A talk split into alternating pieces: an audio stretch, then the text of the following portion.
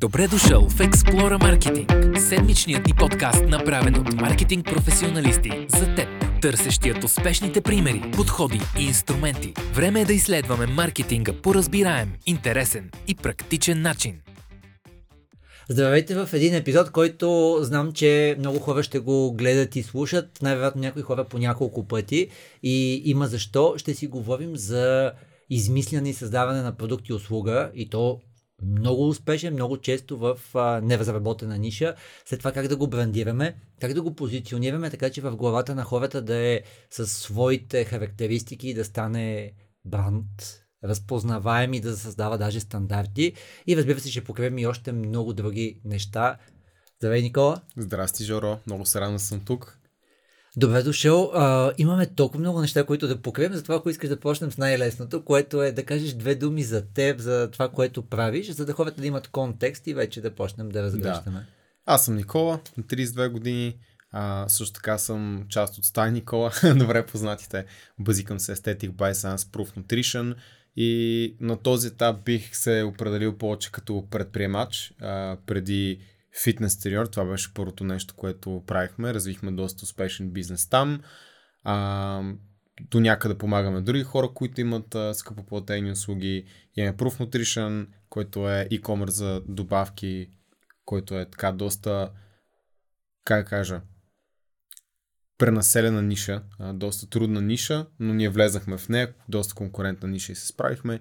Имаме и membership бизнес, бих казал, към нашия пък си подкаст, така че а, така три направления, по-скоро бих се определил вече като предприемач. Имаме и бар, ама това е друга тема, корно различна тема. Супер. А, за всяко едно от тези неща ще трябва да кажем контекст. Аз изкушавах, като кажеш membership и да кажа да, в Discord ти ще ни разкажеш. Изкушавах да. се да кажа за част от нещата, които правите за Proof Nutrition, така че готови сме, мисля, да задълбаем в, Супер. в нещата. А, може би първото, от което трябва да тръгнем е как избираме какъв е продукта или услугата и за какъв тип потребители? Да, зависи за какво става въпрос. Има два подхода, доколкото на мен ми е известно. А, първият подход в повечето случаи е нещо, което е помогнало на мен, на теб или нещо, което обичаш да правиш. Като цяло нещо, което разбираш някаква степен и вярваш в него, че носи стойност и знаеш, че можеш да го направиш по-добре, защото имаш някакъв тип левриш. А, за хората, които не знаят какво е това, да кажем, че това е в случая, в този контекст е конкурентно предимство. А, може да е дълбоко познание в някаква сфера, може да е просто имаш повече контакти, да можеш да организираш бизнес модела, може да имаш да кажем, просто промишлено пространство, което много хора нямат. Или някой Отличен просто... наследствен имот на Витушка и затова имаш заведение. да, нашето не е там. А, и сме под найем, да. А, това е добър пример. Може, как да кажа, да, да измислиш нещо, което ти си направил самия за себе си и после го правиш за други хора. Аз же мога да дам много добър пример за това, с който не съм говорил, но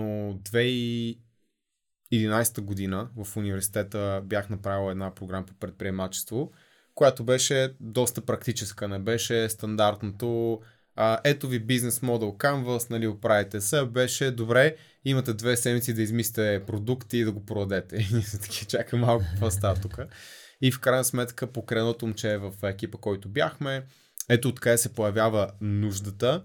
За съжаление, неговото братче беше, е било пострадал, като той е бил доста малък тръгнал да се дави, имал хипоксия на мозъка и е с ам, умствено изоставане и физически надъзи поради тази причина.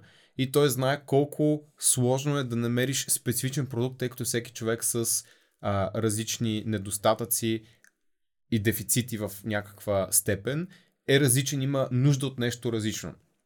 И начин по който работи в Израел, където е той, Отива се при конкретен а, фонд, където човека, да кажем, е застрахован или клиентска асоциация, подава се задание, там мина някаква дълга бюрокрация, отиваш до болница и накрая стигаш до нещо, което струва примерно 2000 евро, а реалистично, ако фанеш си го направиш само от подръчни материали, може и да е 50.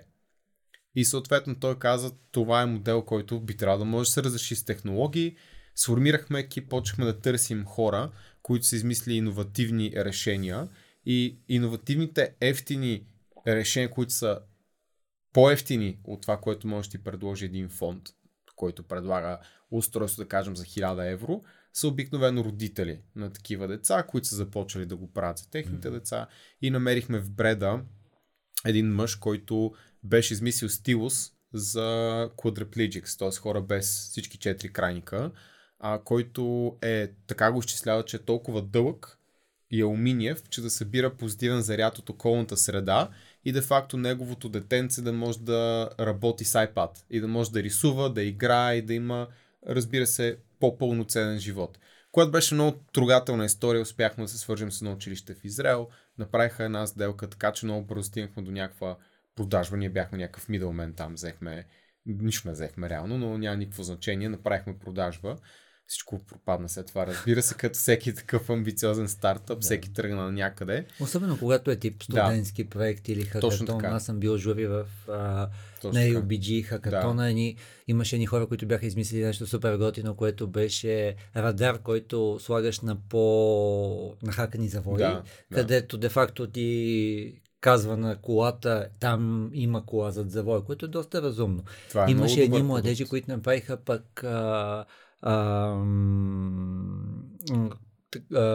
бастун за незрящи, който обаче вътре има датчика и всичко необходимо, да. не само за да каже разстоянието, но ти каже какво е най-вероятно това. Тоест, това е стълб на светофар или това да, е. Това също е а, страхотна нещо. идея.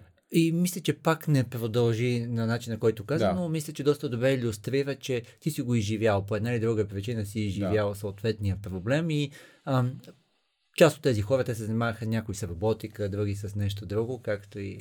Аз това, което иска да продължа като, като тема е, а, когато става въпрос за измислене на първи продукт или услуга, че когато става въпрос за първото нещо, ето давам пример с този господин, може да не е успешно това, с стилусите, може някой да прави герданчета, например, и да е неуспешно в последствие поради една или друга причина, не може да скалира много време, емко и нали, така нататък.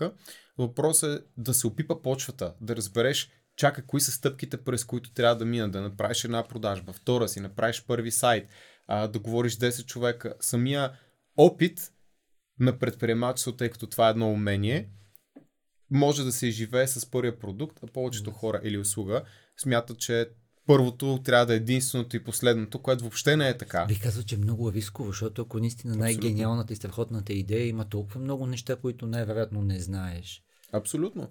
Плюс това не е задължително да имаш гениална идея, за да е успешна идея. Има много неща, които са много обикновени и могат да направят изключително успешен един бизнес. И в случая обичам да давам пример за чик филе в Штатите. Не знам, ти, ти си наясно, занимаваш с маркетинг все пак, които имат много по-малко меню от Макдоналдс и KFC, много по-рафинирано. В флагшип сандвича им има три съставки вместо 6 или 7 в, а, на Burger King и KFC на Макдоналдс и в крайна сметка те дори не работят в неделя, за разлика от другите и въпреки това правят много повече печалба от тях. Така че дори на ниво бизнес модел, дори в някакъв много конкурентен а, пазар, има къде да се иновира и първоначалния първия продукт както казах, не е задължително да е последния, а има доста голям стрес покрай това да из... първото нещо, което измислиш, да е най-доброто нещо, което измислиш. Което абсолютно, лично според мен, невъзможно. Ако се случва е късмет. Абсолютно. Даже да. ако след това отиваш при някой, искаш финансиране, той осъзнава, че това е било късмет най-вероятно. Тоест, Абсолютно. той има едно на ум, че окей, ти си добър, когато имаш късмет и си оцелил от тайминг всичко, ама ако удари COVID след еди колко си време така или е. нещо друго, какво ще прави този човек? Да, мога да направя преход с първият ни бизнес, който беше фитнес коучинг. И ако COVID се беше случил две години по-рано, ние щяхме да... не бяхме способни да, да го преживеем. Защото ние в началото имахме предимство, им, им предимство недостатъци на това си първи. Ние в крайна сметка успяхме да преборим недостатъците и да сме достатъчно упорити достатъчно дълго, че да оберем наградата от предимството, което е, че бяхме първи. Имахме много добър тайминг в пазара, изградихме авторитет много бързо. Сега ще е изключително трудно за някой да изгради подобен авторитет. И всички други бизнеси са били и лежат, според мен, на този тайминг в началото и на този авторитет, който изградихме тогава. И ако това се беше случило с COVID две години по-рано, както казах, ние нямаше да сме готови, нямаше да имаме клиентската база, авторитета, ресурсите събрани за да преживеем, опита като предприемачи, връзките, които имахме и щяхме да кажем, добре, това не става, ето тук, не можем повече нищо да направим. Съгласен, аз тук само искам mm-hmm. да се възползвам да кажа, а, понеже нас пък са ни питали, добре, как успяхте толкова големи да станете, как да скелнете, ми това са, в моя случай, са 25 години опит от двете страни в да. организации, видял съм кое работи, кое не работи, тип спомена Макдоналдс, не мога да не цитирам в една отлична книга, издадена от Locus Publishing за упростявай и там предполагам, че ще направим и плавен преход към това, което ще кажеш, може да упростяваш или цената, или стойностното предложение. Да. И всъщност Макдоналдс човека, който е измислил този ресторант за идеята за бързото хранене, да. простото меню, а, всъщност те не са можели да го скалират. Появи да. се други хора, които са осъзнали от това, има потенциал за франчайз, това се прави така. И една любима моя история там, предполагам, че много бързо ще откриеш и аналогии при вас месеци наред не са можели да направят вкуса на картофките. Защото се оказва, че тези картофки всъщност ги нарязват предварително и, и стоят нарязани на място, където те могат да се обдухат от достатъчно да, въздух, се. за да могат да имат този приятен вкус, който. И да. те са се борили месеци наред, даже никой не е разбирал и, и основателя и те какво не се получава, т.е. какво да. са сбъркали в това. Да, абсолютно, абсолютно е така. По някой път ам, и, и ние не знаем защо нещо работи или не работи. И аз а, затова, когато някой каже нещо в нашия екип, нали, говорим по някаква тема, съм на принципа да тестваме, защото наистина не знам. А, пазара абсолютно не е логичен, хората са тотално нерационални, има неща, които изглеждат се едно, няма никакъв шанс да сработят и избиват рибата, неща, които са направени професионално, по учебник, няма как да не, да не фелне това нещо и то е тотален, тотален провал. А, така че просто се експериментира на, на всяко ниво. И наистина дребни детайли а, правят разлика. Има един цитат на, на Кевин Кели, който беше, че мал, малките неща а, обикновено са това, което прецакват хората в дългосрочен план и той дава пример за някой, който е супер фит, като мен и като теб, който на дълъг преход, ако му се появи един мазол, защото си е купил нови обувки, няма да стигне до края. Или два или три мазола, защото просто ти имаш капацитета физическия, голямото нещо, mm-hmm. но нямаш малкото удобство на удобната обувка, което всъщност е есенциално. Много съм съгласен и мисля, че вие сте пример за изметодичността. Тоест, има наистина много неща, както каза, които ние не знаем. Ние много говорим а, и в блога ни, и в Explore Academy за предположенията. Всичко е предположение. Абсолютно. И трябва да знаеш какво знаеш и какво не знаеш. Всъщност не знам колко дълъг ще бъде пътя, но едно от нещата, което много помага е консистентността. Да, а, така е. А вие правите много методично нещата. Добре ти каза, че единия подход е да правиш нещо, което ти е страст, което да. си силен в него. Да, така започнахме а, ние.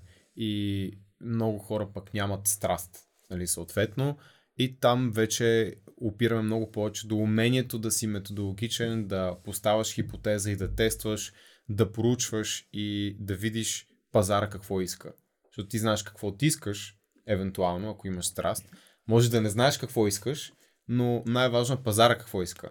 Защото аз мога да имам огромна, огромна страст в нещо, което абсолютно, абсолютно никой не го интересува и касае. Следователно аз нямам бизнес. Или не е готов да плаща. И много точно предположение. Така, точно така. Или не е готов да плати цената, която аз бих а, пожелал. А, така че това е втория, вторият начин а, това да се случи.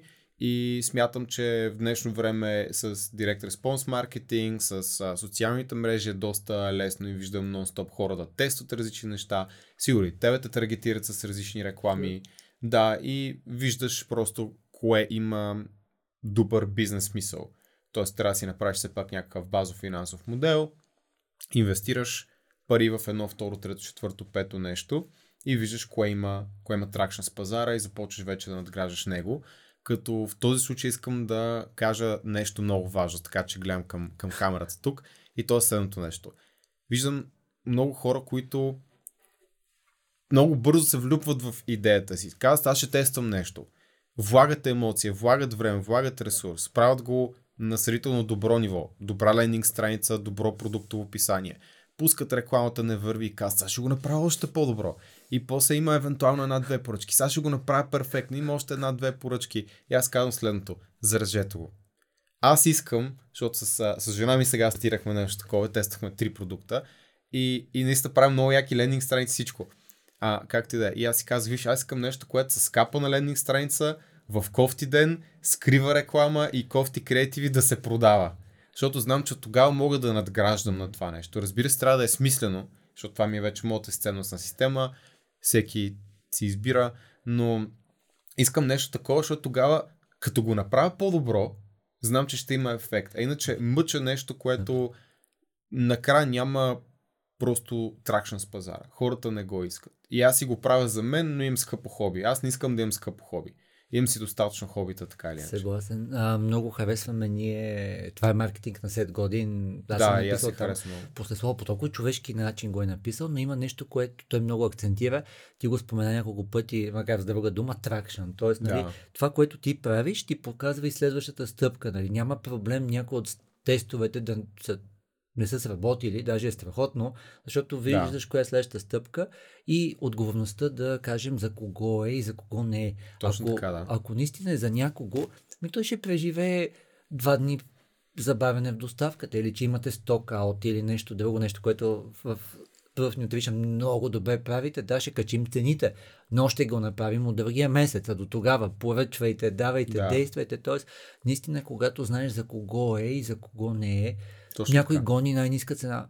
Разбрах, просто не е за тебе, нали? Аз да, не мога да ти осигуря. Моя бизнес модел не може да оцелее с най-ниска цена. Абсолютно. И аз наистина без да искам тези хора с често обидени, не го правя за тях. Аз имам ясна идея за кого го правя, знам кой е моят таргет клиент, знам какво е моето USP и съответно знам какво трябва да бъде и какво не трябва да бъде. И когато някой напише коментар, а, защото го срещам често, защо да си купа от вас, като мога да си купа от световна марка. Не го пиша, но отговор е, защото не е за теб. Затова не си го купувай. Нали, смисъл. Аз също не искам да си го купиш, въпреки че ако си купиш, ще разбереш, що е на същата цена и може и на по-висока. Но това не е клиент, който дори да спечеля в началото, дългосрочно ще е с мене. Той най-вероятно иска да прайс шопва, където има оферта, не го Абсолютно. интересува толкова много и няма да има емоционалната връзка с mm-hmm. моят бранд, която аз искам моите клиенти да имат и да са малко Ако лоялни. ти не можеш да си наставиш бизнес модел да обслужваш хора, които постоянно натискат и натискат, аз имам пък друг любим пример, Pick and Kloppenberg, които mm-hmm. когато имате разпродажба, не просто ти продават на разпродажба, ти карат да си вземеш карта, която ти дава допълнителна отстъпка на разпродажба. Да. И те знаят, аз трябва да хвана този сегмент, те са готови да дадат отстъпка върху отстъпката, но защото бизнес модела им по този начин трябва да, да. изчистят колекции, трябва складове да изчистят. Да. И... Економиката зад бизнес модела е важна и повечето хора виждат фронтенда, виждат виждат само повърхностното, което е явно, но не виждат неявното отзад.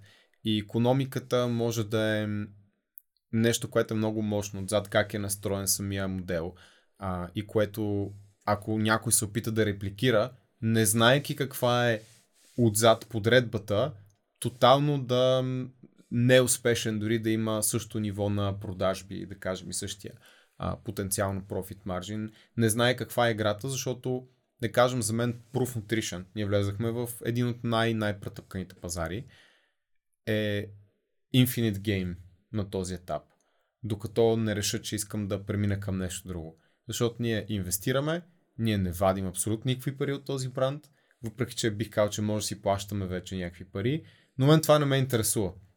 И не съм а, седнал да си кажа, ле, сега до година, като направим тук тия милиони, как ще си платя нещо такова. На всяка продажба да, виждам как капат стотинки. Да, по-скоро мисля, кои следващите продукти, колко ще са яки, колко ще ми е готи на мен да ги ползвам, а, как ще стигнем извън България до други хора, как те ще се скефат на нашите продукти, как мод бранд, който аз съм създал, измисли цялото позициониране на този бранд конкретно, а, как той става успешен друга, това валидира моето его в крайна сметка. Това е по-ценно за мен конкретно от, от парите в а, случая. И разбира се, най-края ще има най-вероятно финансова изгода, но на този етап не го мисля по, по този начин. И разбира се, има много неща, които трябва да се оправят и а, по този бранд, но бих казал, че така успешно влезнахме в много конкурентна ниша, но стратегията първоначалната беше, мисля, не съм казал никъде, беше да разбера каква е психологията на потребителя и къде е нерационалното в целият този бизнес, защото той е доста голям бизнес и е много голямо потребление. Съответно, знам, че може да се продава, ако има много конкуренция. Въпросът е как да го продаваме. И ползвах това, което знам от фитнеса, което е, че хората са тотално нерационални. И почнах да гледам коментарите в... Ние имаме голям фейсбук група и под други фейсбук групи, Амазон. Какво пишат хората с добрия протеин?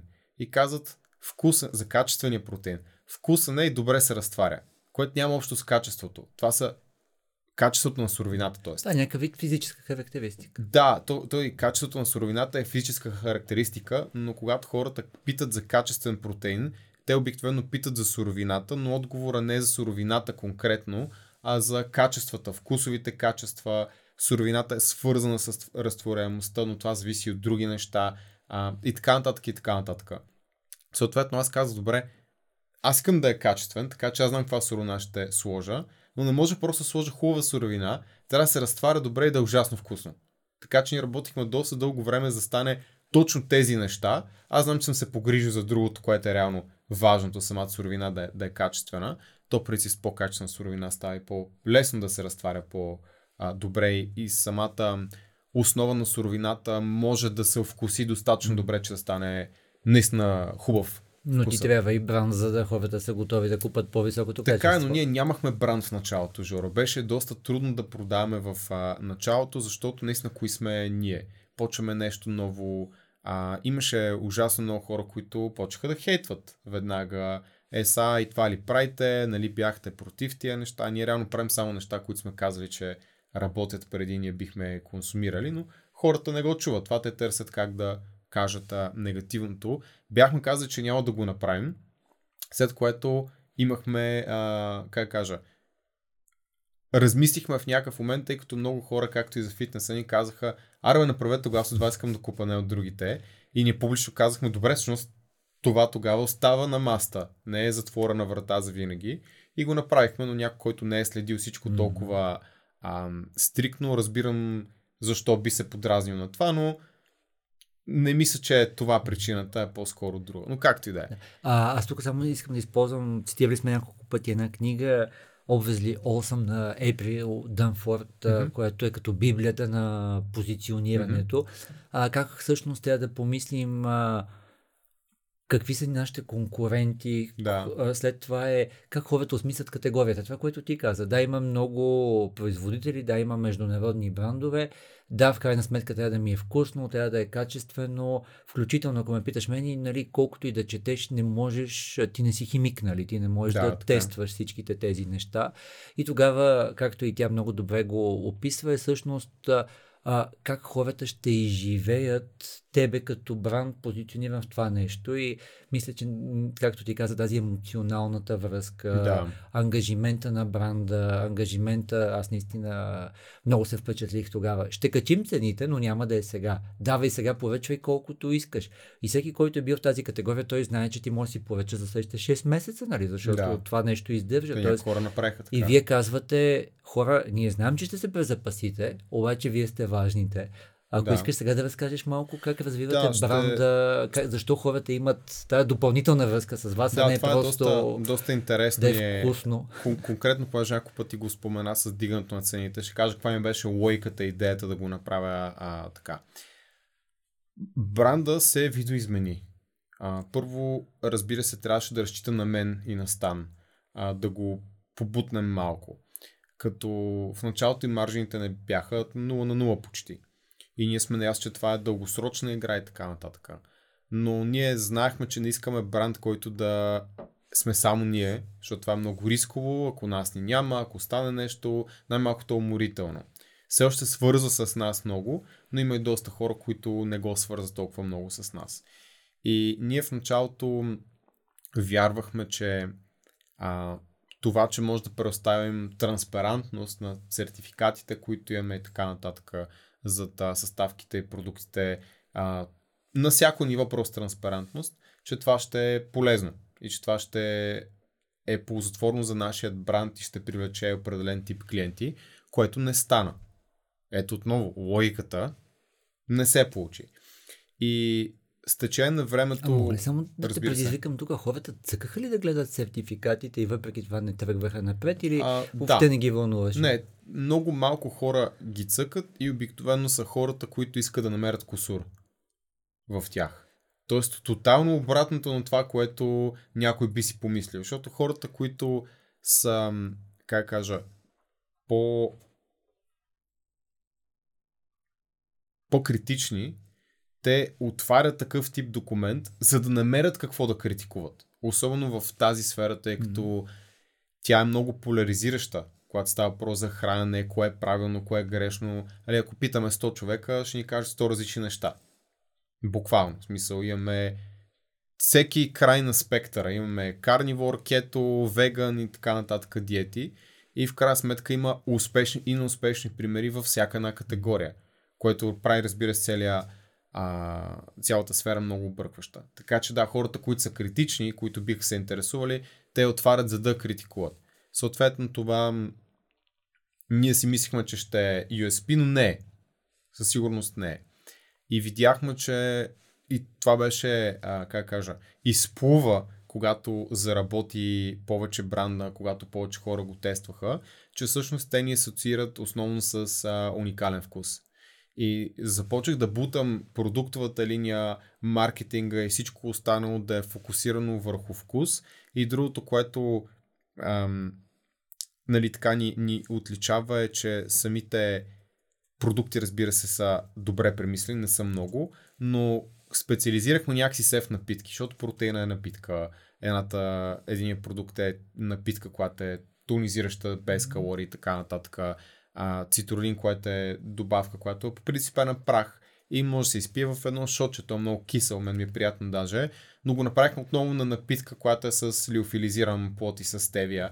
И така почнахме да бутаме нещата в напитки и сега следващата категория най-вероятно ще е по функционални храни. Тоест протеинови барове, смеси за палчинки, а, нискокалорични сладка, но всичко се върти около уникален вкус. Трябва да е много вкусно и да е без калории, защото знам, че това е нашият клиент вече. Много яко. Но това не стана в началото, защото аз съм седнал и съм мислил супер много и съм казал, леле колко съм умен е това нашия клиент. Започнахме, правихме, мислихме на това, гледахме какво казват хората и защо остават 5 звезди.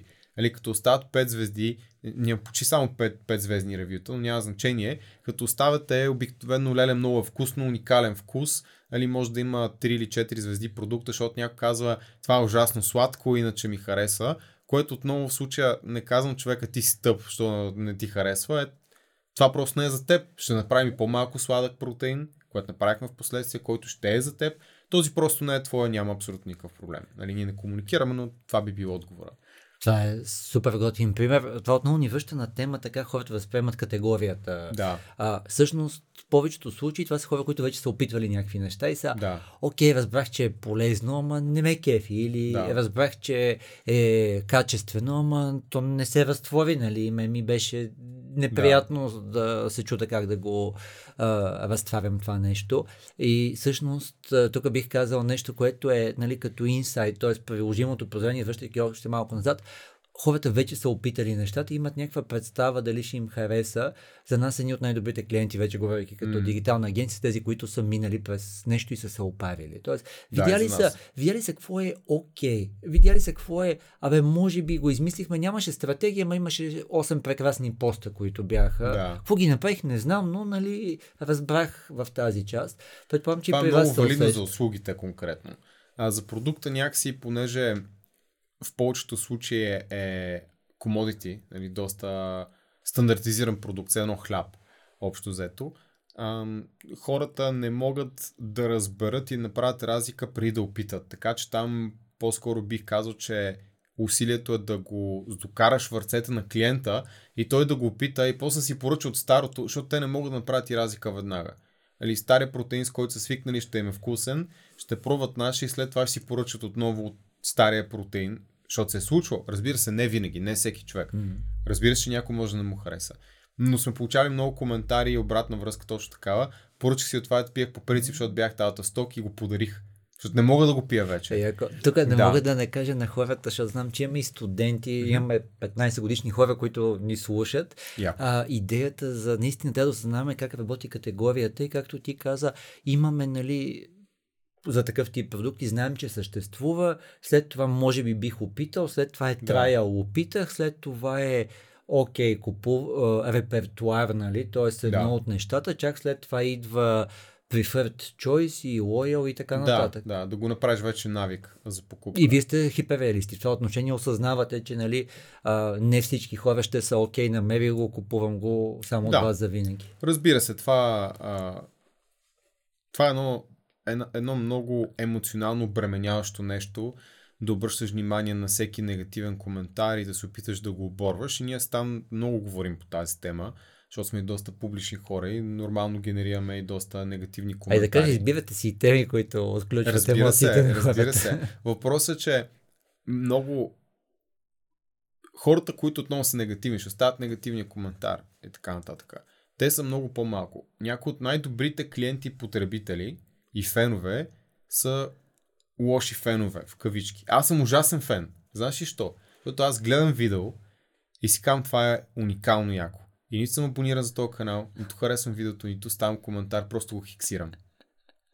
Но си казвам, това е уникално яко, то човек ужасно много ме кефи. И това не е един пример, това съм с абсолютно всички хора, които следвам. И съм наясно, че има много хора, които са така и с моите видеа. А, но от друга страна, лошите неща и лошите коментари и всички тези, някой какво е забелязал, примерно, че тук нещо съм се изцапал и така нататък, това се помни 5 минути. Всички са прекалено самовлюбени, в това число и аз, да мислят за някой друг. Моята глава съм само аз и моите проблеми, нужди и така нататък. Така че няма какво да обръща внимание на негативните коментари, Аз които са с цел да са негативни. Именно точно да. Да. ги разделяте. Ние сме Да. говорили, обучение сме водили по тази тема. Ако някой е трол, той е трол. Да. Обаче, ако е някой ти е в таргета и е единица или двойка, примерно Да. беше ви прекалено солено, страхотно. Това Или- е най-хубавото нещо, което може Значи да ти можеш да помислиш, този човек, аз съм го, както казал ти, докоснал, той е единица Да. или двойка, чакай сега ще го направя девятка, десятка. Не. По скалата от 1 Аз, до 10. знаеш ли какво правя? Отново нещо, което не е логично, може би, но когато някой остави една звезда ревю, прено пърхата ми пратката, тъпаци, не знам си какво тебе. И това съм казал и на, и, и на мои приятели Хрис от, от StickUp, а, той го беше направил с двама човека. И аз казвам, добре, сега се обаждаме този човек, оправяме нещата и го молим да си остави на една звезда коментара, но да каже, супер, мерси много, че ми оправихте проблема. Тоест да има проблема и решението. Защото хората като видят 900 5 star ревюта и, и 2 пише, 1 и star пише ревюта. страхотно е. Ми, Да. Какво да го правя страхотно Не, е? те като вият просто, без да виждат коментарите, виждат 500 1000 след тази 5 star reviews. И виждат две, които са one star. И са такива, а, чакай да вие какво не е наред. Абсолютно. И цъкат там и виждат, че всичко е наред. И че ние сме оправили проблема. И, и аз съм такъв, добре, това е, това е място, на което най-много хора ще отидат, защо Абсолютно. там не позиционираме колко сме добри А, това, което правим. Понеже ти спомена за бранд и доста Да. говорим за бранда, всъщност брандовете, нали, пак книги, които сме цитирали, включително а, Алхимия на Рори Съдерланд, е Да. идеята, че ние не имаме бранда за конкретни неща, но не имаме да ни намали риск. Всъщност, Да. и когато ние с идеята да ни намали риска, какво искаме да видим? Най-лошото, което е. Тоест искам да видя, както ти каза, двамата души, които са казали, не ми хареса, искам да разбера защо не им хареса. Да. имах проблем. И когато видят проблема е разрешен, и то там, където хората цъкат най-много, а, това носи добавена стоеност. А относно това, от което тръгнахме За услугите? с, а, не, с от, отстъпката, ето да знаете, вдигаме цените, а защото видяхме, че когато стана COVID, почнаха да се качват цените, много от нашите конкуренти започнаха да качват без да казват и там е, разбира се, качваш, имаш голям промокод с някакво намаление. Смисъл, толкова е сложно, че човек не може да се ориентира сега това на отстъпка ли е, не е ли на отстъпка, качена ли е цената, не е ли качена. И не беше дори диктувано от някаква бизнес логика. Просто се върнахме към... Трябваше да го направим, защото иначе нямаше продължи бранда. И се върнахме към нашите ценности. И просто се водихме по нашите ценности. Беше много просто решение. И се радвам, че за теб е направил добро впечатление. Надявам се, че и за други хора е направил добро впечатление. Защото ние не искахме да е някакъв шанс да вземем повече приход от началото, защото така че маржа на тези продукти не беше кой знае колко добър а, в този етап. Беше по-скоро кое е правилно, с кое ще спим спокойно. Както казах, това е безкрайна игра за нас, не е краткосрочно, дай да скелнем за 3 години, се продадем на някой и така нататък. И просто това беше правилното нещо. И аз вярвам, че когато някой има ценности, ние не сме ги разписали между другото. Няма да се преструвам, че сме седнали, имали сме workshop, написали сме ценностите, всеки ги рецитира дума по дума. Но аз имам мои лични ценности.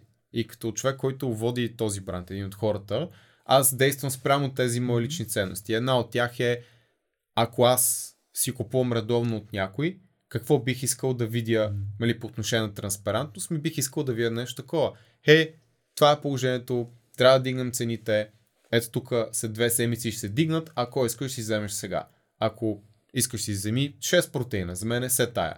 Важното е да знаеш, да съм ти казал и да знаеш коя е датата, от която на следващия ден тези продукти ще са по-скъпи.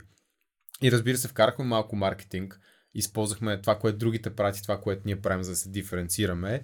И хука беше, докато другите ти вдигат цените под носа без да разбереш, ние виж сега какво ще направим. Ам, също го бяхме направили а, това с транспарентността, защото имаше период, който основната ни суровина беше на производителя, от който ние купуваме, беше изкупена от борста. Просто няма. И ние не можем да сме половин година в сток. И трябваше да вземем решение дали да вземем еквивалентно качество. Еквивалентно качество не означава еквивалентни вкусови качества, разтворимост и така нататък. Много са сходни, но има някаква малка разлика. Реално протеина, който тогава взехме за едно производство, беше даже с малко повече протеин на 100 грама, но пък се разтваряше. Ма това няма как хората го видят, защото когато е не вкусен, mm. нали, суров, тогава се вижда. Една идея по, а, по слепва. Една идея повече. И ние написахме отново. Имейл, така и така, това се случва, ето това е нашия производител, ние ще купим от този производител, който е с също качество, нали, те са двете най-добри компании в а, тази категория.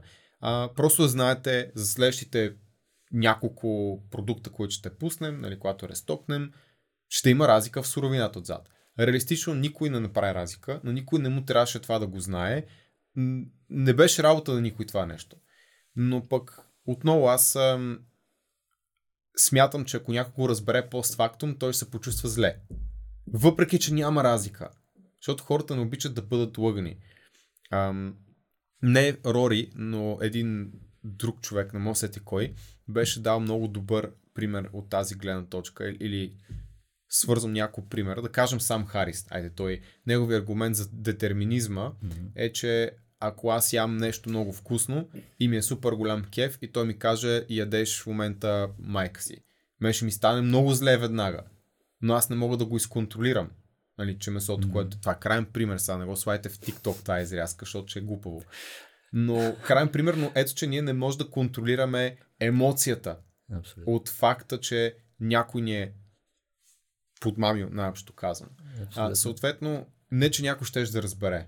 Обаче, защо да. пък някой трябва. Защо пък трябва да се излага на този риск, колкото и да е малък? Ние наскоро водихме да. един workshop, който беше специално storytelling за HR маркетинг и в него много говорихме за фрейминга като подход. Всъщност, mm-hmm, той е същия продукт. Всичко е. Обаче Абсолютно. ти го фреймваш нещо. Във вашия случай е една от шесте рамки на ценностите. И вие директно да. го фреймвате в ценностите. Не е на изгодата, не е на загубата, то е на ценностите. Да. Отлично. Да, разбира се. А, то, то винаги тези неща играят с наша изгода но дори да ни навредят в краткосрочен план, ние сме наясно, че има изгода в това да си честен с хората, има изгода в това да им кажеш, окей, ще дигнем цените и така нататък ще сменим суровината, защото знам за кого го правя. Да се върнем на тази пък тема. Знам, че им, има някъде там една група от хора, които ще видят това и ще се изкефят и ще ми купуват продуктите по-дълго. Така че ето изгодата за мен. Mm-hmm. Аз не го правя от а, супер идеалистичната ми гледна точка, не кафалирам, важното е да, а, да е според ценностната ми система. Да. Разбира се, че аз го правя и за някаква лична изгода. А, това пък е свързано с ценността на транспаренси. Нали? Няма да се лъжим кой за какво го прави. Да се, ако искаш да се върнем нещо, което ти много загадна, с двамата сме в а, една мастермайн група, където така е, е. Иван Цукев и а, съм присъствал на негово обучение и представяне. Той ходи на едни доста скъпи мастермайн групи в чужбина а, за фронтстейдж и бекстейдж. Всъщност Мгм. тази част, къде какво виждат потребителите, крайния клиент и всичките процеси, които са отзад. Да. Ако искаш да ни дадеш и тук а, може би, защото говорихме много за продуктовия бизнес, но може и в бекстейджа и на услугите да ни Мгм. разкажеш. Ам, де факто, както ти каза, за да можеш да направиш нещо отпред, имаш много силен бекстейдж. Много често той Да. даже не може да бъде копиран, защото хората не знаят. Но пък има и тази част, тия загадна преди малко, хората обичат да разбират какво се случва в бекстейджа, чувстват се малко инсайдери. Тоест, Да. ние наистина сме out of stock на този протеин. Нали? Ние Да. ще трябва да рефилнем, предстои еди какво си. Ако си да. Да. ни кажеш, вие как ползвате фронтстейдж, бекстейдж? Ами не бих казал, че го ползваме, а, честно казано. По-скоро е като някакъв вид конкурентно предимство, когато става въпрос за нашата услуга, която е скъпоплатената треньорска услуга, защото сме изградили а, процес, доста добри процеси и системи, които ни позволяват да можем да скалираме повече от всеки друг. Реално тази година направихме тест и скалирахме до там, че да сме на загуба вече от всеки следващ клиент. А, разбира се, ние не искахме това. Просто очакваме, че има повече пазар. Им- Просто Има, натиснахме имаш ли, ужасно че вече не можете да продавате при такива норми на печалба или какво? Струва ни повече да привлечем един нов клиент на този етап на месечна основа, отколкото той оставя през целия си, през всичките си отношения с нас, а, при нас. Съответно, да го кажем в по-технически термини, acquisition cost е по-голям от customer lifetime value. Нали, съответно, вече marginal cost на всеки допълнителен клиент е негативен. Ам, или позитивен, зависи Да. как го гледаме. И вече въпросът е дали имате да покриете някакви total cost, някакви фиксирани разходи. разбира Явно и се. това сте го преминали, т.е. вече Разбира сте се. покрили фиксираните разходи и Разбира се, привличането на нови клиенти наистина води до това, че и total Изяжда cost, профита. Абсолютно, да. изяжда от печалбата. А като, пак казвам, сигурно има начин да скалираме повече, а, но на този етап bottleneck е acquisition на нови клиенти, придобиване на нови клиенти, защото на backend системата е така структурирана, че ние хипотетично можем да обслужваме 4-5 пъти повече хора, отколкото в момента. Да, това означава да наемем много хора много бързо, но първо знам, че ги има, знам къде ги намеря, те са асоциирани с моят бранд и също така знам, че системата може да го изнесе. И това, което много треньори, онлайн, ще се сблъскат, или хора, които правят услуга, е, че ам, като е скъпо платена, тъй като има по-високи очаквания, трябва да доставяш много стойност на бекенда. Но да кажем, когато имаш 10 клиента, е едно нещо, имаш нужда от една система. Когато скелнеш до към 40-50, трябва да се промени. Когато скелнеш на 80, трябва да се промени. На 100 трябва да се промени. На 150 трябва да се промени. На 200 трябва да се промени. И така нататък. И ние просто сме единствените, които имат обема в България, че да имаме опите да знам какво се случва и къде се чупат нещата на скел от 250 клиента постоянно. Активни клиенти, които ние трябва да обслужим като екип. А, следователно, самата система консистентно да може да докараш резултати на всички тези хора, това е нещо, което е сложно на бекенда. И няма как някой да го... Дори да му го покаже, той не може да, да го осъзнае, защото тези неща, колкото и флоу-чартове да имаш и така нататък, много е абстрактно, не можеш да го докоснеш. Трябва да го да минеш през него, да го усетиш и да разбереш защо е направено по начин, по който е направено. Много съм съгласен. Ние имаме един сегмент на клиенти, които са интензивни на лични данни. Мгм. Съответно, в момента в който те видят нашия процес по GDPR, който е нещо, което наистина скейла типа клиенти го предполагат, те са вау, нали? Да. Имаме други клиенти, които знаят, че има такива изисквания, но те просто е едно от многото, с които не се Да. занимават. Но наистина хората не могат да си представят на бекенд колко много процеси и координации са отзад, за да можеш да дадеш цялостната услуга по Да. нали, акаунт менеджмент, пускане на реклама, анализи, представяния и, и така нататък. Доста Да. съпоставимо виждам. Мисля, че много хора не разбират как прости неща стават изключително комплексни при мащабиране. Ако имаш един продукт, една услуга, дори физически, няма значение какво е, ако продаваш 10 на ден едно, 100 на ден едно, 1000 на ден едно, 1 милион на ден е невъобразимо. Най-вероятно много малко продукти влизат в тази категория. Но ето примера, че един същ продукт, произвежда се по един същ начин, продава се по един същ начин. Всичко е същото, обаче самия, самата численост прави сложността експоненциално голяма. Съгласен. А, запазвам си това за накрая, когато даваш а, твоите препоръки за ресурси mm-hmm. и тенденции, които следваш. Помня колко а, ти на Mastermind да представи как а, си правиш анализ на седмицата и какво не искам повече да правя. Какво да. искам да правя, какво не искам. Запазвам си го и тизваме хората за след малко. А, сега мисля, че е време да влезем в темата вече за даунстрим маркетинг, т.е. канали, mm-hmm. формати, mm-hmm. които ползвате за всичките тези неща, които ти да. разказа. Ами, бих казал, че имаме доста опит в контент маркетинг. Мисля, че мога да кажа, че го разбирам след 8, почти 9 години. Правил съм всичко. Писал съм блогове, когато беше актуално, а, поне в нашата индустрия и, и работеше, имаше лесни възможности за SEO.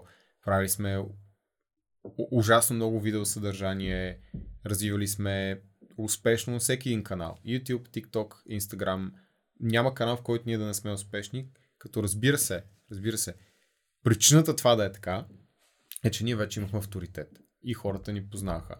Може би Бих казал TikTok... и, алгоритмите виждат, че хората ви познават и ви харесват. Разбира се, да. Бих казал, че TikTok е изключението в България, тъй като там почнахме много, много, много късно и трябваше да разберем как работи алгоритъм и какво влече хората там. Мисля, че успяхме там, тъй като вече ме редовно видеа по 150-200 хиляди гледания и така нататък. Натрупахме и с импакт другият ни бранд а, така доста последователи в социалните мрежи. Най-вероятно се припокриват mm-hmm. между двата бранда. С Proof Nutrition е малко по-различно. А, тъй като там не е личен бранд. Много повече разчитаме на хора, които имат изграден личен бранд и те са нашите продавачи на самия продукт. И това мисля, че ще е все по-актуално в e-commerce. Да имаш бленд между голям брой от инфлуенсъри, които те създават съдържанието за твоя бранд. Да, ти си имаш твое съдържание, но ти натискаш основно платените канали. Ние сега ще почнем да правим малко повече а, съдържание в социалните мрежи, конкретно в Instagram, с идея имаме какво да тестваме там, но не е задължително за нашия бранд да имаме social presence до такава степен, до каквато за личния бранд. Тъй като ние чрез платени канали можем също да достигнем хората и това, което правят платените и органичните канали е едно и също нещо. Ние искаме хората да си насочат очите към нашия продукт и да внимават за определен период от време, който определен период от време ние правим неща. Продаваме, убежда, правим нещо.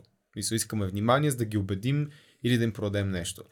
И когато го правим органично, ние трябва да работим с алгоритъма и спрямо това, което алгоритъма иска, което е повече пари от платената реклама.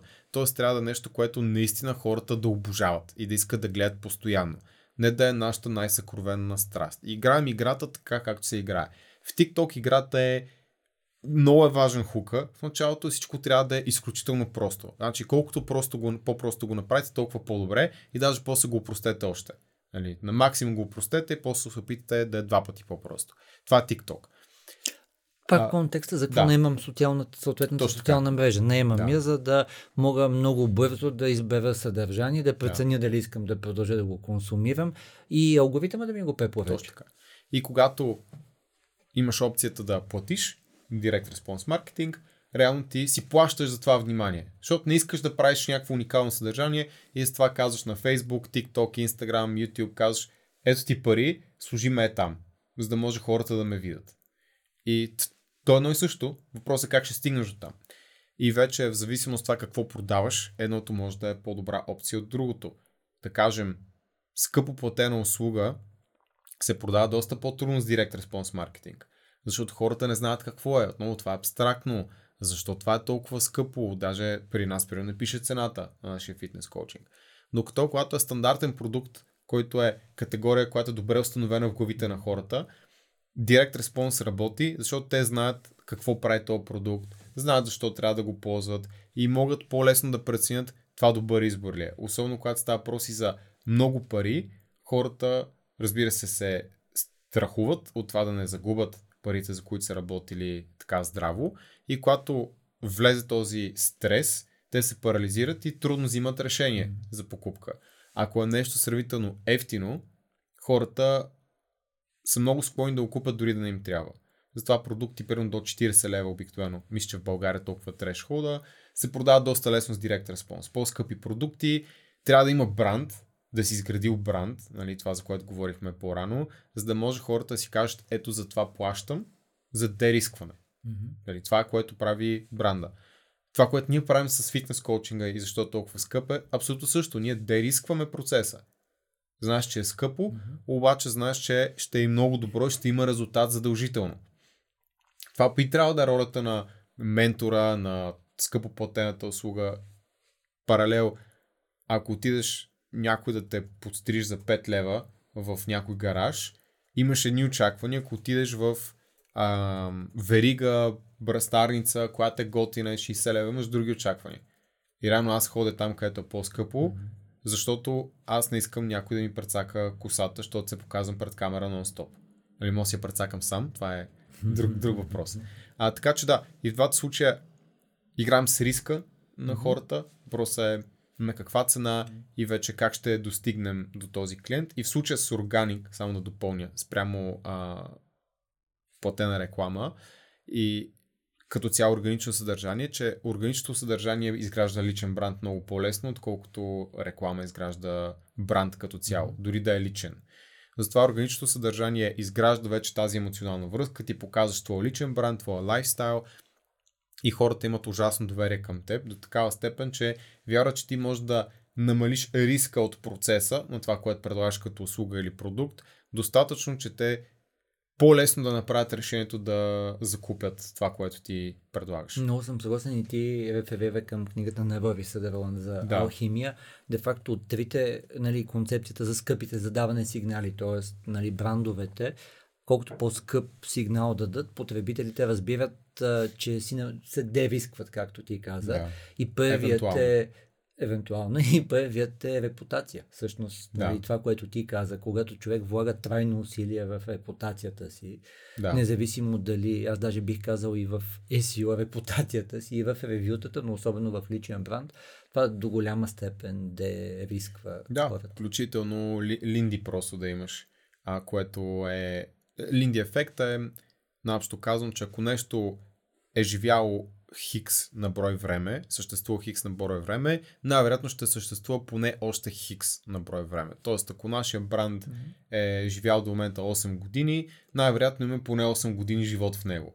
И съответно, колкото по-старо е едно нещо, толкова по-утвърдено е. Разбира се, в контекста на публични компании това може да не е вярно точно по този начин, затова винаги е трагедия, като нещо голямо се срине, но генерално е така добро правило, което не е вярно 100% от случаите. Mm. Затова репутацията, постоянството, това, че си хикс на брой години на пазара, а, това, това помага. Защото казва, окей, тия щом работят 8 години, mm-hmm. значи правят някакви неща правилно и риска най-вероятно е по-малък при тях. Абсолютно. Така че не хората да си вземат тази идея, че постоянно се чудим мога ли на тези хора да им се доверя и колко усилия са положили, за да ме убедят да. за това.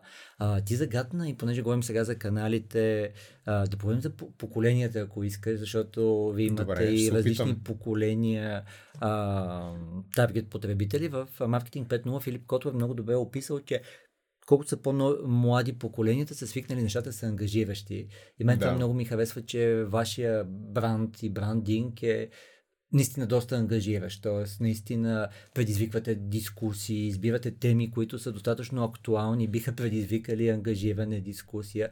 Ако искате да ни кажеш как работите с отделните поколения или съдържанието, което създавате, което знаете, че вероятно работи за еди кое си поколение. Да. Ами ние не правим съдържание за по-малото поколение, а, освен може би TikTok, а, просто, просто искахме да видим дали ще има някаква полза. На този етап бих казал, че по-скоро не, тъй като нашите продукти и услуги обикновено са по-скъпи. А, за, мога да говоря за моето поколение, твоето поколение, които все още харесват, въпреки че има и млади хора, които харесват по-дълго и задълбочено съдържание. Ние искахме тези хора. Тези хора, които, без значение на колко са, защото имаме и млади хора, които ни слушат, които могат да си издържат фокуса час и половина-два.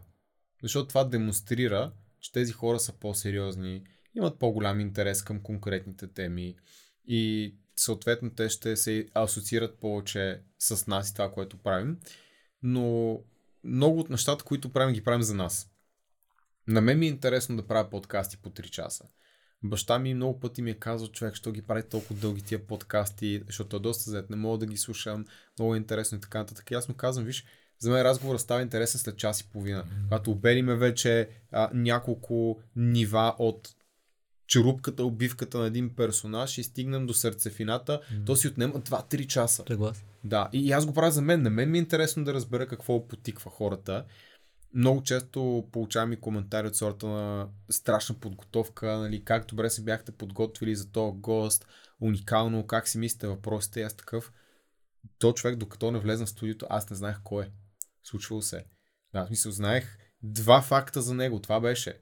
Но искрения интерес mm-hmm. и може би това, че не знам е позитив, защото оставам много ангажиран самата история и любопитен до края. И това, че аз мога да си държа фокуса 3 часа в едно нещо и да влезна в дълбочина, а, то прави, така да се каже, магията на, на нашия конкретно подкаст. Много съм съгласен, понеже ние сме контент партньор на няколко събития, които mm-hmm. са Eviteo, e-commerce и така нататък. И този подкаст ние по същия начин подхождаме. На нас трябва да ни е интересно. Това трябва да е нещо, да. което на хора като нас със сигурност би задържало вниманието, би било достатъчен да. фокус. Опитваме се да отговаряме и на спецификата на по-скоро на моментите, в които са хора и, и като тебе и като мен и като Лъчо зад кадър, които всъщност са в състояние lean backwards, както да. казват от мета, т.е. той ще ни посвети един час, половин час, три часа. А, lean forward, където се зачита, нали, където да. Три грешки, които да, или нещо да. такова, както вие имате, нали, 8 неща, които и де-факто аз мога да си ги видя след това на... Абсолютно. Мога да ги видя на плочки, както вие правите плочки, т.е. скролвам едно, да, две, три, нали, да. не е задължително да изгледам всичките три да, часа. Абсолютно. И on the go, което да. е окей, видях, че излезе новия епизод, нали, кой гост е окей, добре, няма сега да го гледам, но вече знам кое е. Да да отговори на въпроса за поляризиращите теми, защото го зачекна отил в малко по-различна посока. А, защото смятам, че е важно и много хора могат да извлекат някаква полза. Смятам, че има една мантра, която е не работи здраво, работи умно. Е, ти би се съгласил с това. Аз да. профил ми, че комбинирам и двете, или поне се опитвам. Да, разбира се, но а, в крайна сметка има здрава работа, има умна работа и много хора казват, не е важно да работиш толкова здраво, стига да е умно и така нататък. Запознах се преди 5-6 месеца а, с един мъж, той е българин, живял дълги години в, Герма, в Германия, никой не го знае тук, но да кажем, че той е self-made и е ужасно успешен. Нали. Повече отколкото аз мисля, че може би имам потенциал, дори не знам дали имам нужда от такъв успех. А, и той си говорихме и си говорихме на тази тема и аз казах клишето по-важно да работиш умно и той каза, това е изключително тъпо и невярно. Аз това е много готино да кажеш на твоите служители, ако искаш те да работят за тебе, обаче това тотално не е вярно. Аз го питах какво имаш предвид и той ме погледна и каза, докато вътре в себе си имаш някакви страхове, които не си обработил, не си преодолял, и рубуваш на тях, няма значение дали работиш здраво, работиш умно, работиш тъпо, нищо друго няма значение. И аз си казах тогава, това е пълна глупост. Това е пълна простия, това не е вярно. Аз съм го правил години наред, но ми отне време да го осъзная. И в крайна сметка, наскоро, буквално миналата седмица просто се случи едно събитие, доста трансформиращо за мен и за Стан. Тестахме нов бизнес модел в нова сфера и постигнахме някакъв резултат, който беше вау. И то го направихме за няколко дни и причината беше да не сме го проли до сега, точно, че сме имали някакви, аз поне, защото аз по-скоро занимавам с New Business Development, а не че стане се, но в случая беше по-моя инициатива, конкретно това нещо. Причината да сме го тествали е било лимитиращи вярвания страх. И в момента, в който просто направихме софт тест, пазара е- експлодира и реагира много добре. Нали, то даже не е пазар, защото беше просто Outreach Мгм. а, с а, Outbound.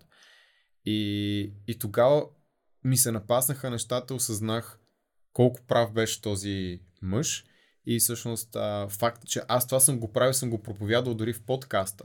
И сега ще обясня повече какво им преди за поляризиращите теми. А именно, че който го е страх и се опитва да се хареса на всички, той няма да се хареса на никого. И е и ясно, че когато искаш да поляризираш аудиторията, ще имаш повече гледания и ясно, че голяма част от гледанията ще са от хора, които са несъгласни с теб. Въпросът е дали си поляризираш за спорта или ти искаш да изложиш своето мнение и вярваш в него. Склонен си да го промениш, но по-скоро имаш силна позиция в нещо. И смятам, че за доста хора в днешно време а, е неприятно да гледат постоянно поредния човек, който се опитва да маневрира измежду 100 неща и не каже просто аз вярвам в това, може да е грешно. Аз, е това се случи, е този скандал, аз мисля това. И не ме интересува вие какво мислите на този етап. Нали? Смисъл, бих слушал аргумента някой срещу мен, някой по-умен и така нататък. И бих казал, че ние намираме такива теми и успяваме да изложим аргументи, не просто поляризираме, за дразним хората.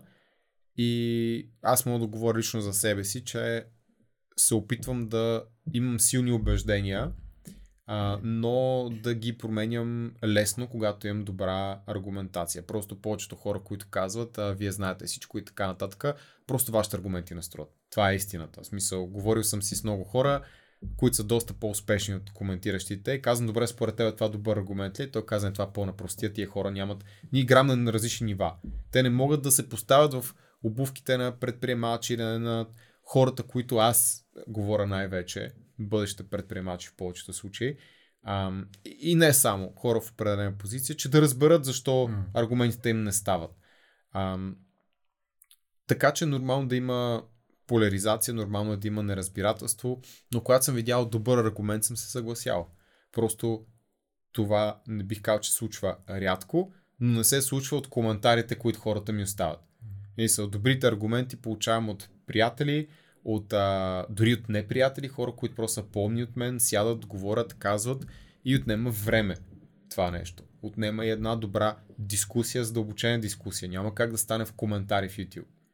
Много пъти се случва в нашия канал да говорим за нещо, да използваме най-съща дума два часа и после да разберем, че има дефиниция, която е различна.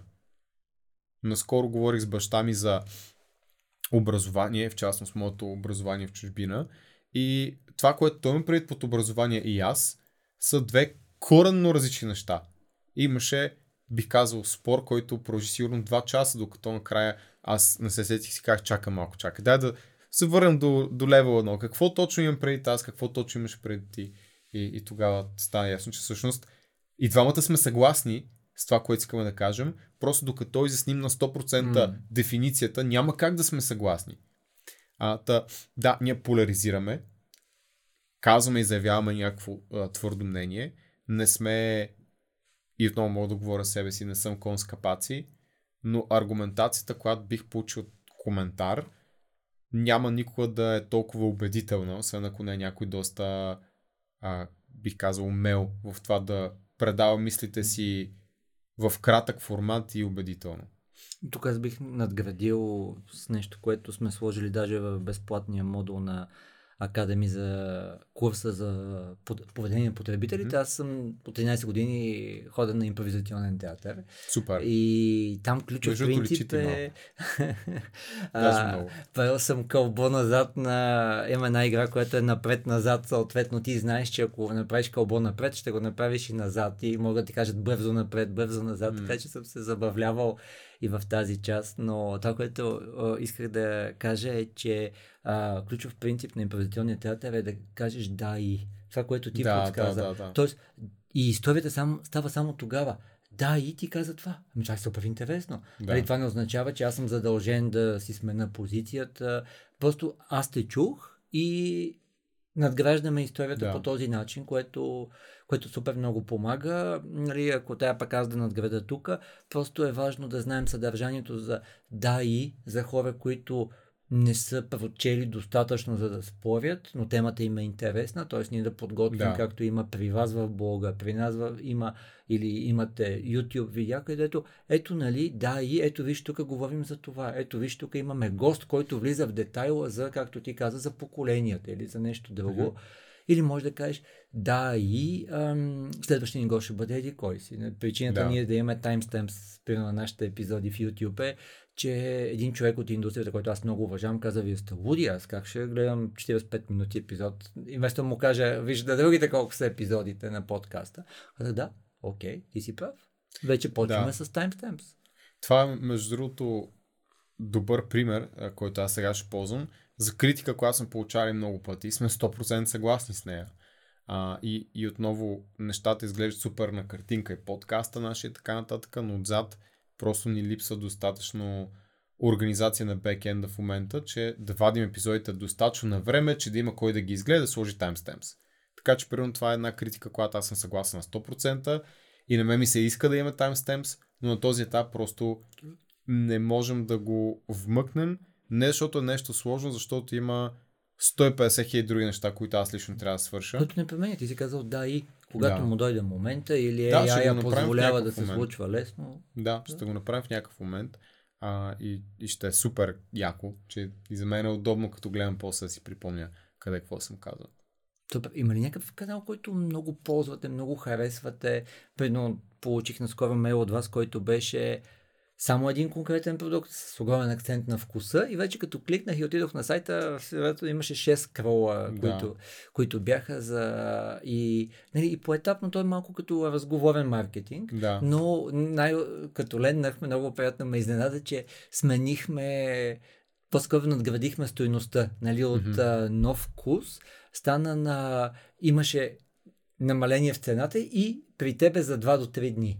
Да. А, тоест, нали, вие по един много разговорен начин използвате имейл маркетинга и съответно кон- вашия канал в случая, който е сайта, който контролирате на 100%, за да направите една много смислена, според мен, пътека.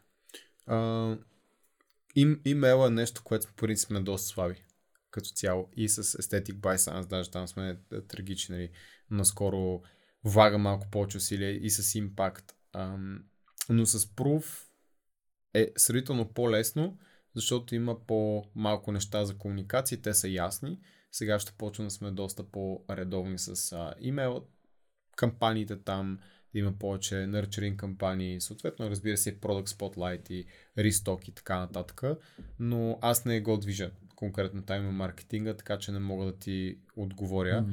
Даже това с 2-3 дни е доста стара информация, но седи на сайта, защото обикновено поръчките се изпълняват а, за един ден. По-скоро Да. аз си го фреймнах, че поемат ангажимент, че не по-късно от тези кога си ще дойде. Да, възможно, ако е бил нов. Не, не знам кой е писал кампанията, Да, за кой продукт Изцяло е била. нов продукт и тя лепката Да. е такава, нали, окей, нов е, искам да, да го Да. получа. А видях, Това че... не е днес, нали, защото днес пуснахме нов продукт. За днес говоря. А, окей, добре, да. Значи, За пак е старя информация, защото е в склада и ако си поръчал днес, утре ще получиш. Да, но да. като сторителинг беше много приятен, нали? Ето, Да. ето. А, това... Мисля, че, че това е несъзнателно. Често ти казвам, не е нашия гениален маркетинг, просто така сме направили нещата в случая. Да те питам, видях, че сте опитали да направите а, може би преди няколко месеца, 6-9 месеца, отделен а, Да. Подканал при вас и явно не сте решили да го доразвивате. Това защото виждате, че хората наистина гледат дългите формати, нямат нужда от шортс. Не, не, напротив, а, просто ги изместихме в същия канал, защото функционалността на YouTube се размени, а, се промени, т.е. И когато отвориш канала, виждаш, може да избереш дългите видеа и кратките. И в крайна сметка, когато почнахме да качваме кратките видеа в, а, в а, главния канал, просто гледанията скочиха ужасно много, имаше доста нови абонати и в крайна сметка подейства изключително, изключително добре на канала. Съвпадна с два много силни клипа, които направих по между 90, между 60 и 90 хиляди гледания и се получи така доста добре.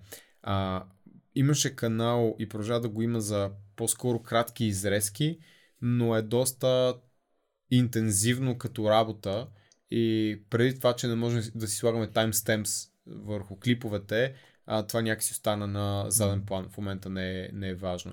В някакъв момент може да го подновим и вярвам, че ще е важно и ще е полезно, но на този етап а, просто сме избрали да не му дадем приоритет, въпреки че знам, че има полза там. Въпросът е, че ние като хора, като екип имаме различни насоки на развитие, различни места, в които може да сложим нашия фокус и внимание и трябва да приоритизираме. Има неща, които са nice to have и са много готини и за крайния потребител, но ние знам, че няма да предвижат нашите лични цели по-напред и разбира се, ние го правим и за нас, ако неща и за, и за хората. А, следователно сме избрали да не го правим на този етап. Мисля, че много хубав преход към а, твоите съвети. Към а, аз се реферирах и обещах да изговоря Да. нещо, което много ме впечатли, което е как ти си правиш анализ и казваш какво не искам повече да правя. Със сигурност си Да. правиш и какво ми хареса и искам да правя. И двете, да. Какво ми даде енергия, какво ми отне от енергията, какво мога да делегирам, какво бих казал, какво, какво трябваше да кажа не. Нали, това са базови въпроси, а, които на седмична основа, въпреки че по някой път стана две, на три седмици, сега не съм супер стриктен и перфектен с а, това нещо. А, гледам да си задавам, за да знам дали се движа в правилната посока. И конкретно какво ми взе от енергията, какво ми даде от нали, енергия са доста важни, защото те се припокрият и с другите, на какво трябваше да кажа, не какво можех да делегирам, но това е един от най-важните ресурси на един предприемач. Без да си слагам важност, има хора, които разчитат на мен.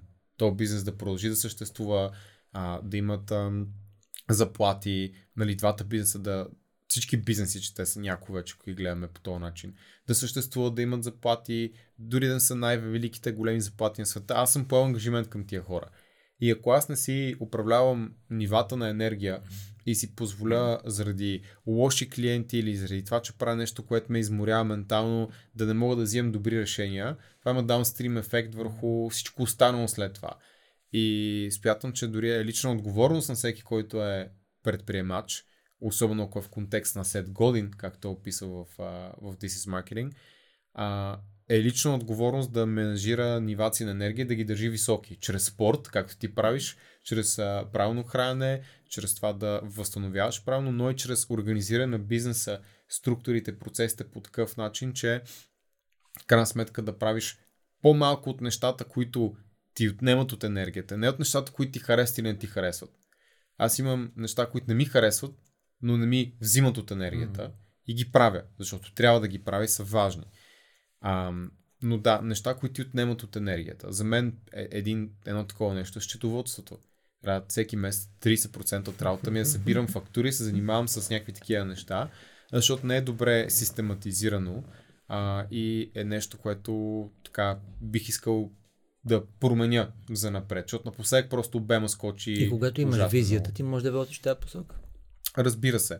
А, и, и така, това е простия отговор. Защо го правя и как, как го Много правя. яко да покреми нещо, което много ми хареса, как имаш а, чанта, която е за еднодневно пътуване, тридневно Да, пътуване, 10-дневно, а, което мисля, че ни връща към всичкото, което говорихме, че обичаш нещата да са ясни и прости. Понякога. няма нужда да правим нещата сложни. По- понякога. А, това е свързано с нещо, което научих и покрай работата с клиенти и то е доста добър модел на мислене, който да взимаш решение за различни неща предварително. Мисля, че за първ път го чух в тотално различен аспект от а, имаше един господин Рамит Сейти, май се казваше, той лични финанси, нещо такова Мгм. занимаваше, слушах един негов подкаст и, и той каза, че когато управлява личните си финанси, си слага категории. Примерно категория храна, нямам бюджет. Категория дрехи, няма да си купя дънки до под, смисъл, над 200 долара. Няма си купя обувки над еди колко си пари, освен ако не е еди къв си повод. Защото, пак казвам, това да си пазим енергията като предприемачи и да не се уморяваме от супер много решение е важно и отговорно.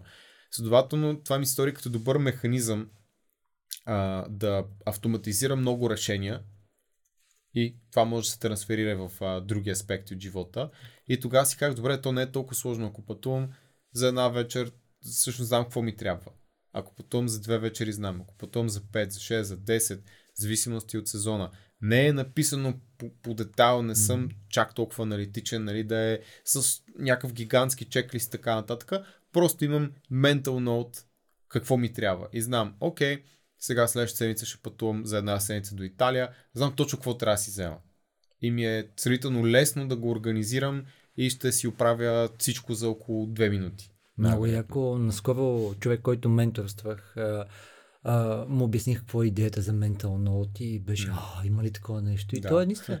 А, аз много харесвам тук по друг начин съм го фреймнал, идеята за да правиш нещата да са да работят по даден начин by design. Нали, Да. В нашия случай е Да, то абсолютно така. клиентът да е успешен by design, т.е. ти не Да. можеш да вкараш процес или не можеш да не промениш процес, ако това нещо не е в посока да направи клиента успешен. Т.е. ако има нещо, което по-скоро вкарва фрикшн или и, има Да, нужда от абсолютно. rework а, за това, със сигурност трябва да промениш. Нали? Т.е. by design ти създаваш процеса на доклади, процеса на онбординг на клиенти, by Абсолютно. design да е такъв, че да изисква по-малко да, да има по-малък риск от грешка Да, да няма да, фрикшн. и да добавя колкото може повече стойност, както ти каза ти, без някакъв фрикшн.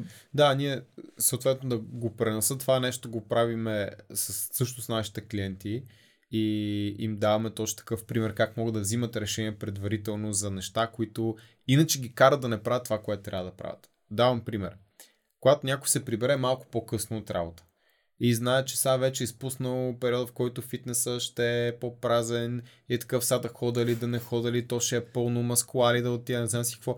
Това са това е супер много из, изгубено време и изхабен ментален ресурс. Затова принципа е, ако знаеш, че това се случва и се прибереш след 6, който ти е cut off поинта, тренираш къщи. Не го мислиш. Сега, дали избора, избора твой дали ще го направиш. Ние сме ти направили програмата, казали сме ти и така нататък. Ти избираш дали ще го направиш. Аз не мога да го направя вместо тебе. Но принципа е този. Като се чудиш, прибрах се късно, сега какво да ям, не знам си какво, букмаркваш си пет хранения от Мгм. Takeaway Glovo, които са хелти, не влизаш да гледаш пици. Лесно, защото е дроп-даун един клик, Мгм. поръчваш. И този метод на лесно взимане на решение, защото си отделил време, просто малко време да планираш да се тия неща, е изключително мощен инструмент и, и така на мен до, доста, ми, доста ми допада. Много съм не бих казал, че го прилагам а, супер активно. Нали? Пак казвам, не целият ми живот е подреден по този начин и смятам, че има доста стойност в това пък и да осложняваме нещата понякога, което може би е малко контра на това, което повечето хора казват, защото харесва ми всичко да е по процеси и да е а, процесно ориентирано, ама пък а, е доста яко да си кажеш как мога да направя 10 ек за 2 месеца. Някаква така невъзможна цел. Защото това е единствен начин да пробиеш през процеса и да измислиш нещо ново. Е така стават иновациите. Елон Мъск отива и казва това колко струва се направи 50 милиона. Добре, направете го за 5. Нали, смисъл, та- така става иновацията. И примерно има... на Стив Джобс Да. с не, не, не, това трябва да се Да, събира тук. И трябва Да. наистина да мога с един пръст да го управлявам. Не ме занимайте с глупости. Смятам, че ограниченията всъщност правят иновацията. Да, даже не го смятам аз, мисля, чул съм го някъде най-вероятно. Или когато имаш ограничение, тогава имаш възможност за креативност. Защото ако ти кажеш, Жоро, а, направи е този проект, искам да е мега креативен, имаш не ограничен бюджет, най-вероятно, всъщност не знам, не искам да те обиждам, си правя и, и, а, и а, импро доста време, но ако ти ми го кажеш на мене, айде, аз ще направя най-голямото клише на света. Ако ми кажеш, имаш 5 лева и 10 часа, тогава ще съм така добре как да го измисля и тогава вече ще почва да става Аз по-креативен. го виждам при моите студенти, тези, които не им се каже бюджет, те какво правят? Мятат се на ни телевизионни реклами, някакви мащабни неща. Ма добре, ма той бранда е а, крафт пивоварна, нали? Не, не говорим за телеком. Те даже телекомите нямат толкова големи бюджети. Да. Те не са неограничени А, почват, техните. не имаме Меси, да, започваме да. да. някаква така. Да, така че ограниченията са според мен много важни. По някой път има а, смисъл нещо да се усложни, защото може да видиш първо да научиш нещо ново, второ да видиш трябва ли да е толкова сложно и как може да е по-просто, трето след това може да се появи проблем, който изисква сложно решение. И ти вече си го направил до някъде. И аз в годините съм правил много неща, които са били с цел да автоматизирам нещо, да спестя една минута, е било мега сложно. Край казвам, аре, това е супер тъпо, няма никакъв смисъл. И виждам как това се е върнало след години и ми е казал, това, което ти там направи, този труд, който беше вложил, е сега много приложим и сега го правя и знам решението за отрицателно време и влиза в действие, пести не минути, а часове. Mm. Така че, според мен има полза и в, и в това, разбира се. Съгласен, тук имаме принципи на Вейделио, подарък от а, а, Ники от Севпакт, впечатляваща mm. книга и тя да. точно а, това казва, има много за хората и за процесите. Първото, първото презентация, която правих в Mastermind, в който сме, беше за процесите. И всъщност процесите за това, което правят хората. Не какво да. си написал и заради това, това, което ти разказваше в началото. Реално какво правят хората, какво харесват, тогава можеш да направиш прототип на смислен процес, тогава можеш да го тестваш, тогава можеш да решиш, ако има ексепшън, този ексепшън окей okay ли е? Ами да, това, този наш клиент, ако говорим за маркетинг, е НПО, нали? Той mm. със сигурност ще има някакво отклонение от това нещо. Или това е стартъп, който нали, до сега не се е сблъскал с нито един реален клиент. Нали? Тоест да. пак ще променим нещо в а, процеса с идеята какво реално правят хората. Да, абсолютно съм съгласен. Да ни кажеш ресурси, които препоръчваш? А, не съм много добър в а, това. Ам, част от гостите казват и след това ще пратя ресурси. Но съм сигурен, че имаш някои, които са ти наистина твоите ресурси. Ами аз бих ползвал такива, които са в контекст на, на разговора. А, бих казал, че споменахме няколко автори книги, които са много готини. За мен Алхимия, между на, на Рори, а, тия така, спомена книгата, е една от най-готините маркетинг книги, които съм чел. Която наистина направи промяна в моята перспектива и ми даде така доста стойност. Не мога да ти цитирам нищо от тази книга, но дори едно нещо да вземеш, ако го прилагаш редовно, може да е адски полезно. И за мен беше това, което казах, че света не е логичен, а това горе-долу съм го знал на интуитивно ниво, но друго е да го прочетеш, да чуеш историите и да стане така силен пример в теб и да не се притеснявам да ползвам нелогични неща. Е, тук бих го надградил, защото аз пак Моят подход е да слушам по 9-10 пъти да. една книга и си взех това, което ти каза и коментара след това. И хората винаги искат да си рационализират избора. Точно Тоест, така. това, Точно което така. аз правя е окей, okay, дай му на емоцията да избере и след това му позволи да рационализира, да осмисли, да се Абсолютно. убеди в избора си. Абсолютно, да. Uh, This is Marketing е много хубава на Сет Годин, обаче аз бих препоръчал The Process, uh, заедно с uh, горе-долу предшественика The War and Art защото смятам, че това, което говорихме за страховете, е много свързано с тези две книги. А, разбира се, всеки има страхове и някакво вътрешно съпротивление. The War and Art е книгата как да преодолееш това съпротивление. А когато става въпрос за процеси и системи, за нещо, което наистина ще почне консистентно да произвежда резултата, който всеки търси, за да има по-добро благополучие общо казано, пък е процесът на 7 години, когато е Дали, той самия каза, че е нещо като продължение на, на The War Art.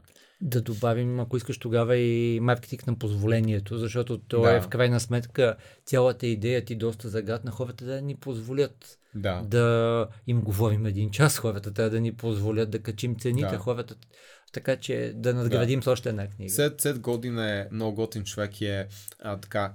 И имах някакви планове да почна подкаст на английски, най-вероятно ще го направя а, им, има готини хора, с които мога да се свържа, но той е така един от топ хората, които бих искал да, да говоря с него. Много ми хареса начин му на мислене и, и Кевин Кели също, ако мога. Аз бих препоръчал втори ред на мисли, те бяха няколко блок поста, но той ги направи на книга. Неговите съвети за живота. Те са много малки bite-size pieces mm-hmm. на, на съвети. Той ги беше писал за 68-я си рожден ден, 68 мъдрости за живота или нещо такова и бяха от порядъка на просто забавни готини, на супер дълбоки смислени, на много релевантни. Нали са много як ресурс, който не е полезен смисъл на о, сега какъв бизнесмен mm-hmm. ще стана, а по-скоро в контекста на наистина мъдрости, защото събирането на информация от книги, както ние а, споделихме нали, тези книги, е натрупване на информация, която потенциално се превръща в знание, но на човек му трябва мъдрост, за да знае кое познание, къде се прилага, кога и в правилния ред, което вече е доста по-сложно. И в днешно време ни липсват, така се каже, ментори, модели за поддържание и също така старейшини като в едно време, mm. които имат тази дълбока житейска мъдрост. А, така че Затова мисля, че тази книга е изключително полезна, готина, супер лесна за четене. Има в Kindle, всеки може да си я купи. Съгласен, аз в тази, този контекст бих препоръчал и MixFG подкаст. В началото ти като почне си казах, да, той Никола се едно говори с много от примерите там. А, там от до разкоства точно както сега направихме с теб идеята защо, как е тръгнал тракшън, какви потребители са били таргет, не са били таргет, как сме тествали, валидирали. Да. А, така че това пък е нещото, което аз бих препоръчал, точно както ти каза, синтезирана мъдрост от много на брой хора. Да, абсолютно. Аз не го знам, но сега ще си го пусна. Защото да тъкмо днес чуях кой нов подкаст да слушам. Има впечатлящи неща от а, брандове от нулата за мъжка козметика. Да. Как супер. са направили тракшн с това ти първо си сглобяваш а, какви аромати искаш, какво искаш и след това adoption rate, т.е. хората, които наистина са продължили нататък е над 92%, защото Вау. то е твоето, което ти искаш. А, има примери, сетих се при тебе за а, а, пример по, за фастфуд, за случай, сетих се за джерки, което е тази Да, част да. на изсушеното месо, което преди това е било в а, най-низкия клас бензиностанции, в най-низкия клас продукт, обаче хора като тебе и като мен, може би всъщност един такъв сегмент. Има един човек, който го е измислил, избрал е кой да му произведе във високо качество това нещо с отлични вкусове, т.е. три Да. вкуса, тествал, питал Разбира и така се, да. И го е тествал в мащаба на щатите, разбира се, в Да. три огромни града го е тествал и след това го скалира и става национален бранд по начина, който сега си представяме брускети, марети или нещо Да. такова. Аз сещам едно нещо, което мисля, че ам, бих казал, че е готина перспектива от, от моя опит, без да си придавам важност. А, с риск малко да удължиме. И то е в психологията на потребителя, когато мислим за продукти и услуги, колко бърза е печалбата. Има ли quick win?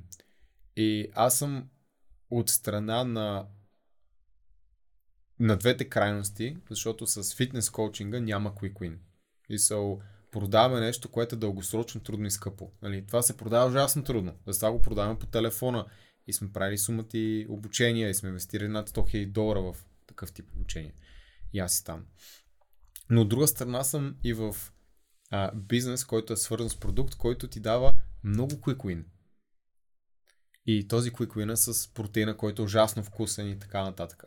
И виждам къде са трудностите. Нали, в някаква степен в един случай е много трудно да го закараш в ръцете на хората и да пребориш конкуренцията, която е много утвърдена.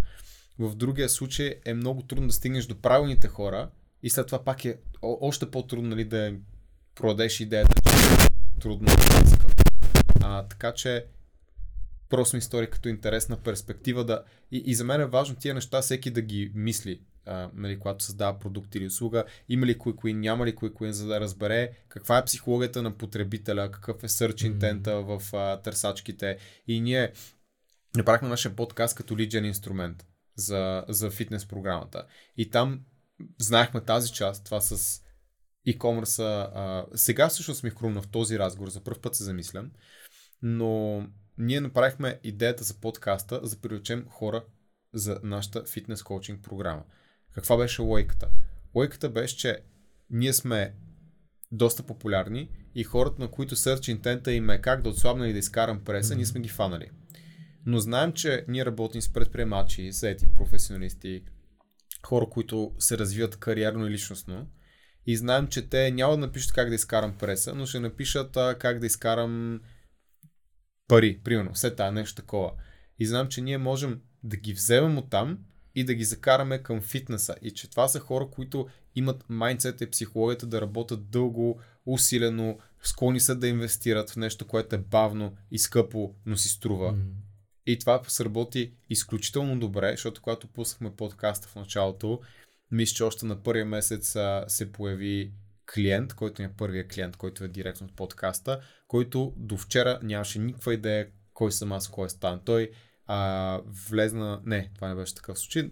Знаеш, че аз съм Никола, но се влизат след това хора, които дигам аз телефоните с такива са Стан ли е, кой, е, кой беше. Да, така че успяхме познавайки тази психология, знайки кой е нашия идеален клиент и какво би търсил и знайки, че е трудно а, да намерим подходящия клиент, нали, продажбата след това да кажем, че дори е, е по-лесна, защото ако квалифициране е много лесно, а, ни накара да направим подкаста, да е дълъг специфично, да не е кратък, защото ако бяха шортове на тази mm-hmm. тема, нямаше да имаме този успех и да привлечем тези хора. Та така просто си давам сметка колко е различно а, в двата бизнеса. Съгласен. Ние много вярваме, имаме две статии на блога за взех си го от един а, workshop на двама души от Google на Digitalk.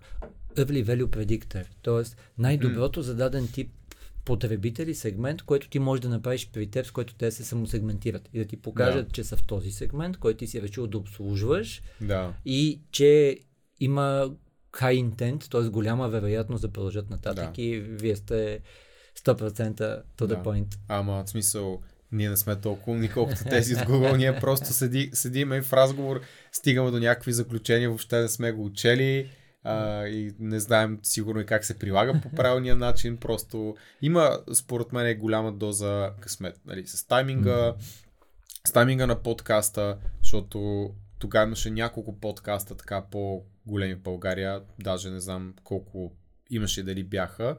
И след нас просто имаше някаква експлозия. Не казвам, че е заради нас, но казвам, че ние бяхме от първите, не бяхме сигурно с първи по никакъв параграф, нали, Жоро Ненов е къде-къде от по-отдавна, но с видео и тази тема и то добро видео качество, мисля, че може да се каже, че бяхме mm-hmm. така от най-първите, да не кажа и първите. Така че пак знаехме, че тогава вече беше тайминга наистина малко по-осъзнат, но а, така пак пак случиха нещата малко на интуиция, ако трябва да съм честен. И отново, който се занимава с тези неща, знае колко е важна методичността. Така да. че да вземаме си и тази част. Да, да, обичаме какво беше правим и да сме методични. Но някакси нещата просто се подредиха в наш интерес. Така го кажем. Много яко. Аз съм сигурен, че хората няколко да. пъти ще си пуснат този епизод, да ни кажеш какво да си вземат, за да го използваме за шортс и за да. плочки, които ами... да пуснем на хората. Не мисля, че когато съм гост, особено когато нямам подготвена презентация или нещо такова, няма нещо конкретно, което искам да кажа. Не мисля, че аз съм човек, който трябва да определи какво си вземат. По-скоро бих казал те да коментират и да кажат какво си взели и оттам други хора да кажат те какво си взели и да стане uh, community driven и хората, които гледат да кажат всъщност какво се случило, защото може да кажеш ти Никола, ти си тапак, нищо не взех, което пак е окей. Okay просто не е за вас. И в този случай ще ви сложим, виж, таймстамп 4 на четвърта минута и 10, това може да ти е полезно. Да. Или виж на 29-та минута, където Никола казва какво са объркали и може би ще е полезно, защото може, ще ти спести да. на тебе да объркаш. Така че насърчаваме ви, мисля, че това, което ти преплаве, че е идеален пример за подходите, за които разказа. Много ви благодарим, ще се намерим, разбрахте къде и ще намерите Никола в коментарите под постовете. Благодаря аз много за поканата. Беше, беше много яко. Мерси.